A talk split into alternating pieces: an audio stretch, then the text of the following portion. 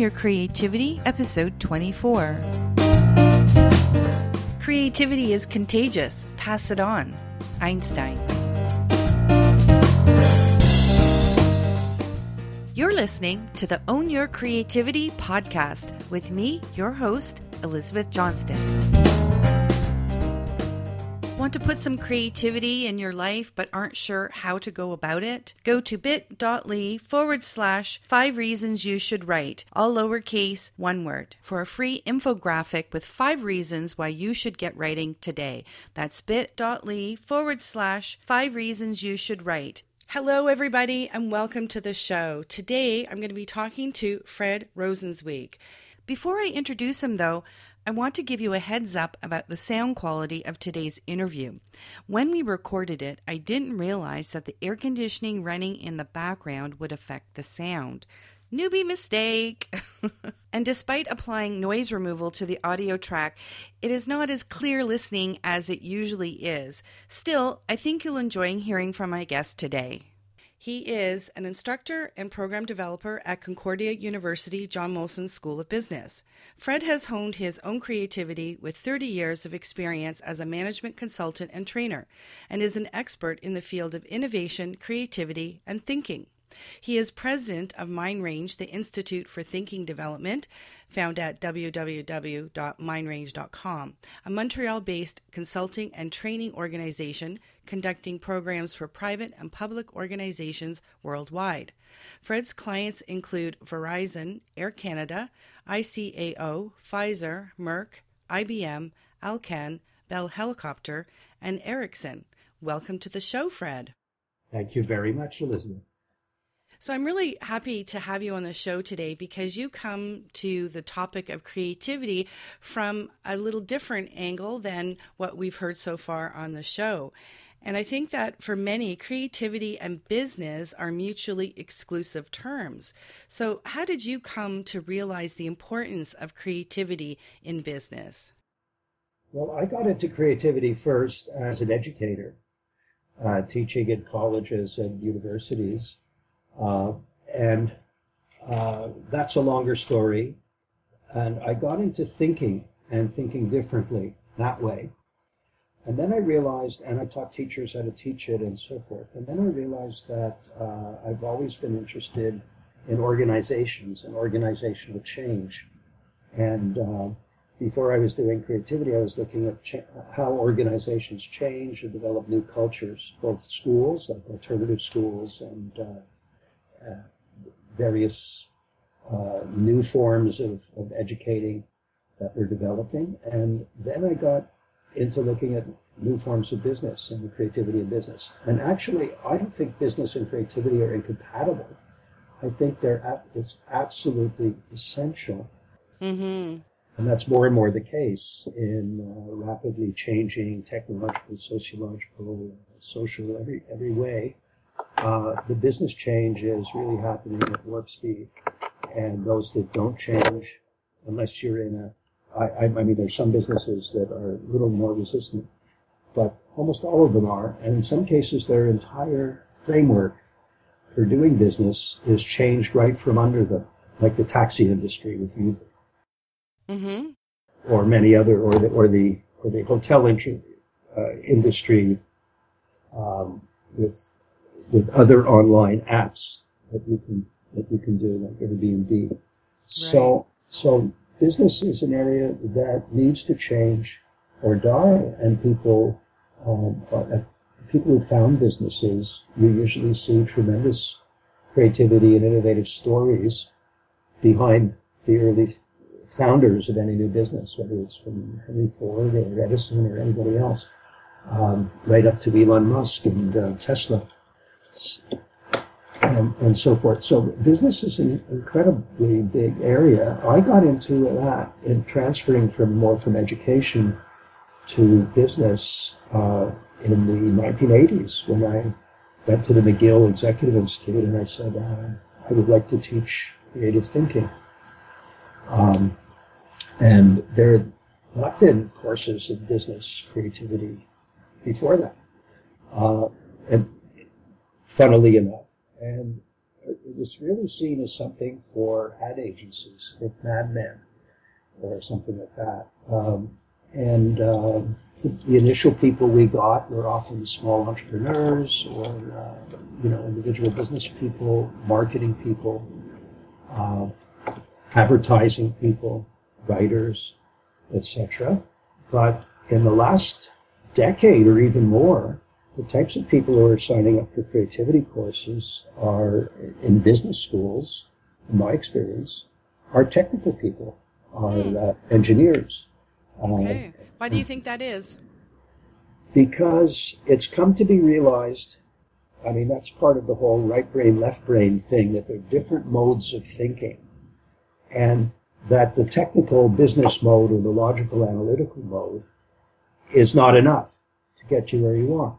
Hmm. And in fact, the best engineering schools now have creative problem-solving courses. So you're not just looking at technical things about strength of material and those kind of, and, and, and analysis, but you're also looking at creative problem-solving and the way architects have always done, uh, looking at solutions and how their building should should should interact with people and so forth and so on, and the right. environment around them. So thinking more, there's two aspects. Is one is thinking more broadly and not with blinkers on, um, which is uh, what I call T V disease, tunnel vision. Right. And and so opening up, for example, you're building a building, don't just think of the building, think of what's next to the building, what's surrounding it, the mm-hmm. neighborhood, the future use after this generation, uh, mm. recyclable materials. That's thinking more broadly. That's not necessarily creative. Creative, creative thinking is thinking differently. And you there's a branch of engineering called value engineering, which is looking at how we can use different materials or build differently to get better value out of them. And in fact, the whole quality movement that happened in Japan, as we know it with uh, the Japanese cars that took over the market for nothing, now the, now the Korean cars, the Hyundais and Kias, and so forth, um, and, and, and electronics like Samsung, uh, have built their businesses on a tremendous amount of thinking about how can we do everything differently to be at least more efficient mm-hmm. or to provide new functionality. Right. Uh, so business is an area where uh, it's a myth that creativity isn't going on. And uh, as you know, I use a term called myth takes. Yes, I wanted you to elaborate on those four myth takes. Well, I don't lift.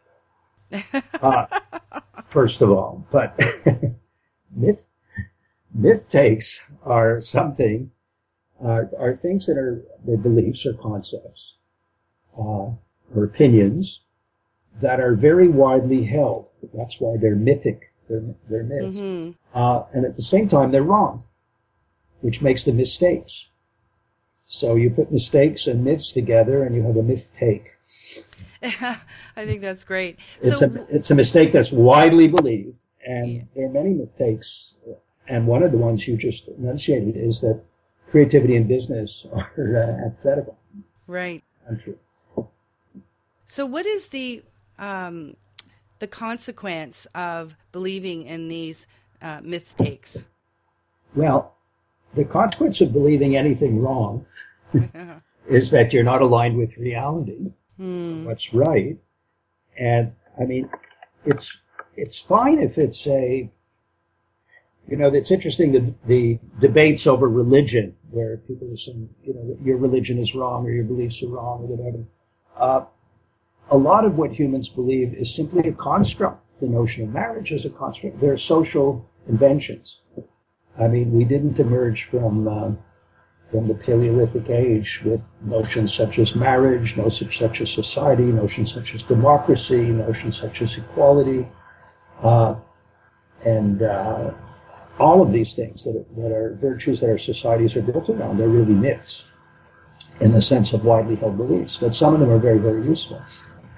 Uh, the notion of democracy or fair play or no consent without, without no governing without the consent of the governed. These are all, you know, operating myths, if you like, or beliefs or constructs. They're based on certain values.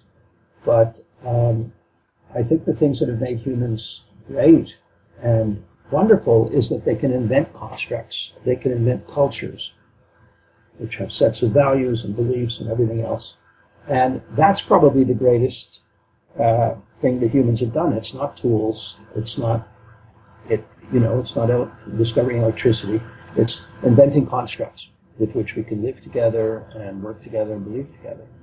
So, you know, the problem is when those constructs are totally out of line with reality, with what people want, then you have real problems.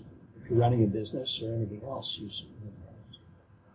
Well, one of your myths that you talk about is that creativity is only a frill or a luxury. And I think that a lot of people have this belief. And what is the consequence of believing that in a business context? And how do you help businesses get past that? And what's the benefit of getting past that for the for a business? Okay, well, that's a good question. I want to go beyond the idea of a business because I look at businesses as social organizations, basically. And this could equally apply to a Y M C A or a uh, or a Red Cross, Red Feather organization or to an international organization. But any organization that has a given purpose and has a certain um, product or expertise that it offers, uh, and, and a purpose or a mission, that's uh, that's where we can look at that that with take.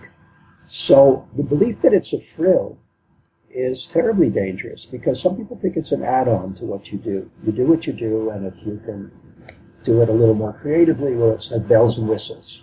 It's like tassels on your loafers, or Mm-hmm. Uh, a different color lipstick or whatever. Mm-hmm. But that, that, that really isn't the case.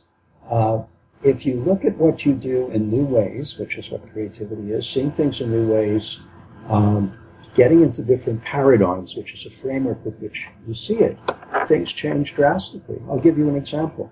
For I don't know how many thousands of years, or tens of thousands of years, human beings have uh, attached something soft. It could have been moss to the end of a stick, or it could have been old cloths or clothes, wet it in water, and clean things with it.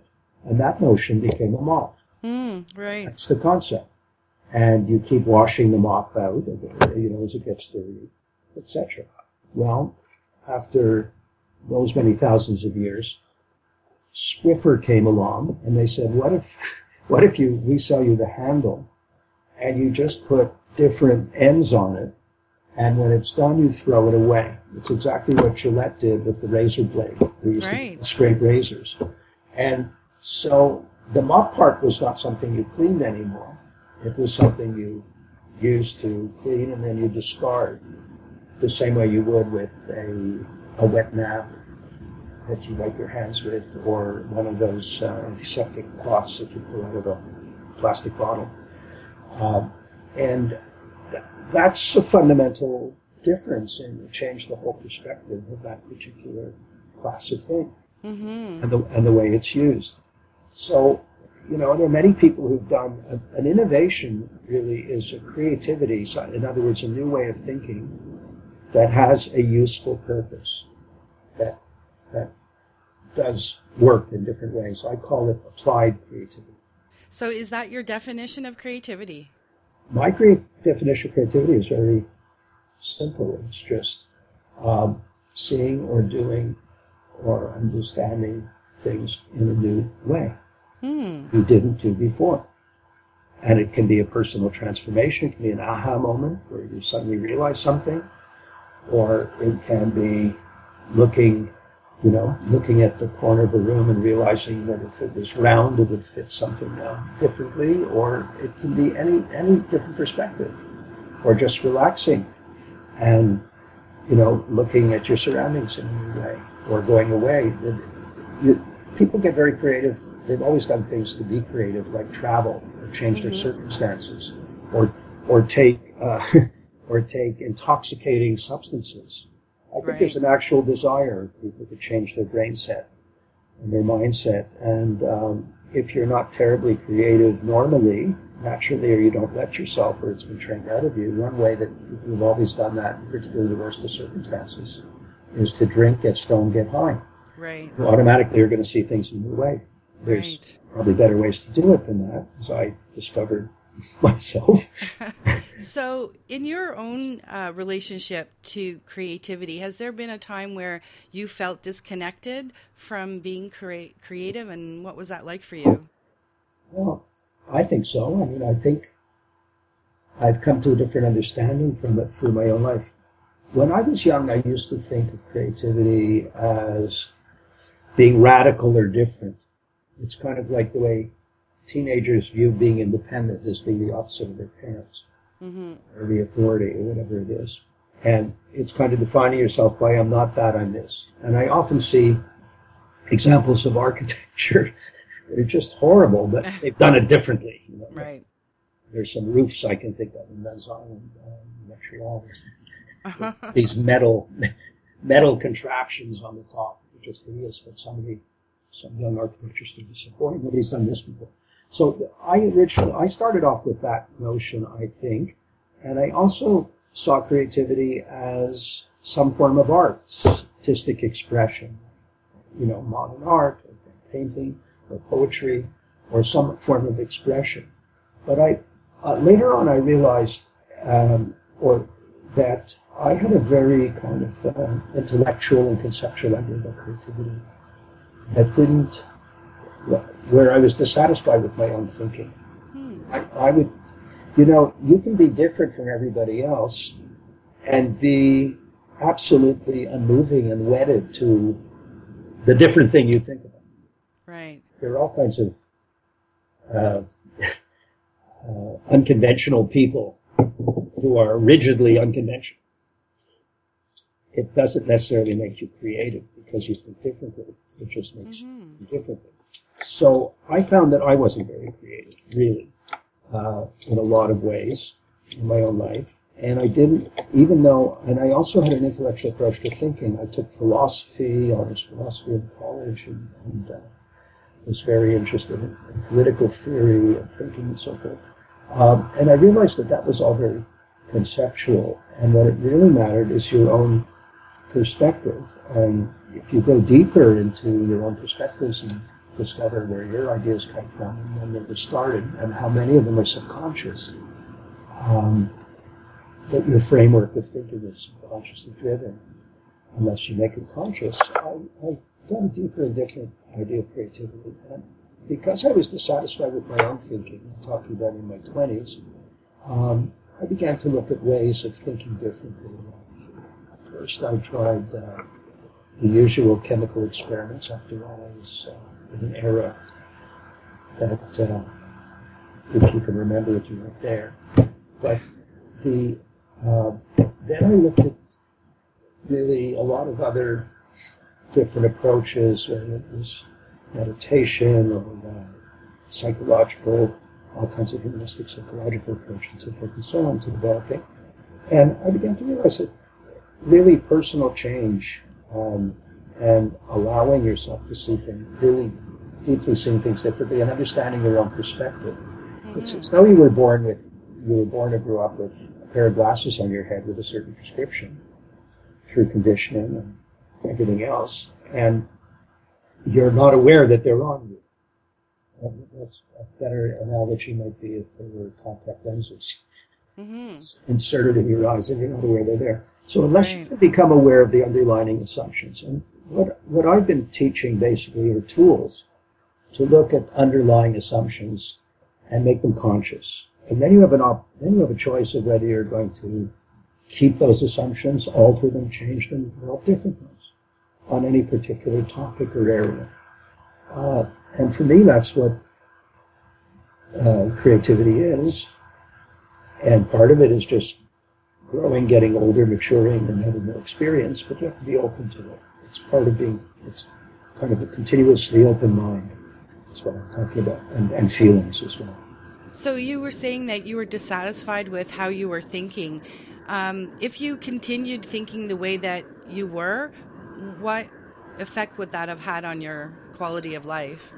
Well, I think I would have followed a certain predestined path for myself. Um, and I mean, not that I've gone that much off any beaten track, but I but I stopped beating the same track. I gave, gave myself options, uh, right. a lot of oh, options. Okay. And I basically got out of the academic world, although I was teaching. I was interested in teaching as personal development. Okay. Uh, people and organizational development. I've always been interested in organizational change. And so that's the direction I went in. I, when I taught it at college, and you know, though the college in Montreal, Dawson College, in the early days, I set up an alternative school within that college, and as basic as possible, where we had uh, people doing projects that were totally multidisciplinary. They were putting out a poetry magazine, a poet, they were um, doing sculpture and art, they were doing political science, they were doing video, uh, uh, video and communications techniques, and uh, we had we had architects there as well, the junior college level, which was kind of amazing, and, and uh, that was exciting. That was a whole different way of uh, approaching education, from mm-hmm. Sounds learning, really exciting. Learning with your head a whole lot of concepts, and I find that that's very important. The companies that succeed now do it through a change in their culture. They have a right. culture where everybody believes in something. It's worthwhile going to work. There's a reason you go there, just like a good sports team, you know, has to believe in themselves and have a spirit of core and, and goals and be aligned with each other and relate well. It's the same with companies and organizations that succeed. Otherwise, they just go in and everybody's doing their job. And uh, that never lifts above a certain level. So what is the best advice you've ever received in terms of creativity? Hmm. Uh, I think the, the best advice, I, I mean, I've gotten so many different uh, sources in my quest to be personally creative. Um, I, I looked at things like, and I partook in things like Gestalt psychology, and what I learned there, the best advice I heard, I'll, I'll give you a couple of, of quotes, and one was that whatever really bothers you in other people, really bothers you, people you can't stand, or behaviors you can't stand. I learned the notion of projection. It's usually something that the, the phrase was, it may be true of them, but it's certainly true of me. Oh, wow. So if I find someone very, very bossy and it drives me crazy, it may be true of them, but it's certainly true of me, but I'm not, I don't see that in myself. Mm-hmm. So that's one piece of advice from the personal uh, uh, growth perspective. So it's a good way of finding out what you're not seeing in yourself by seeing what you don't like. Yeah, and it's teaching in, you to in, see those. In others and in other circumstances. Yeah, sorry. Yeah, it's teaching you to see those underlying assumptions. Exactly. So can you share one of your personal habits that contributes to your creative success? I think I try, um, I'm, I think curiosity is the best personal habit. And I'm very curious, and I read and interact with and try to have as much exposure to different interests as possible. So that's that's that's important. And what person inspires you to be creative? Oh, there's so many. I find that I'm being inspired a lot by either humanitarians, mm-hmm. great humanitarians, people who have a broader view of humanity. And I'm thinking of Einstein. Oh, okay. I love comedy. And by the way, comedy is very, very close. I, it's a second cousin to creativity. And do you have a favorite quote that inspires you? Uh, there are several favorite, many favorite quotes that, in different contexts, but one, one quote, uh, there's a bunch of quotes from Einstein that are really terrific. Um, one one of his quotes is, you can never solve a problem using the same thinking about the problem. Yeah, I love that one. No, that one. I came across yeah. a quote that's very appropriate to this uh, interview and this subject, that I was surprised that it was Einstein that said that. And that was that creativity is infectious. Pass it on. Oh, wow. That's a really good one, too. And uh, that's really, uh, that sums up uh, what I like to do, is exploring creativity and passing it on. Well, on that note, I want to thank you so much for taking the time to be on the show. It's been fascinating to talk with you. It's been a pleasure and an honor. Thank you very much. And thank you for listening today. And don't forget, if you want to put some creativity back into your life, go to bit.ly forward slash five reasons you should write. All lowercase, one word. That's bit.ly forward slash five reasons you should write. All lowercase, one word. Until next week, own your creativity.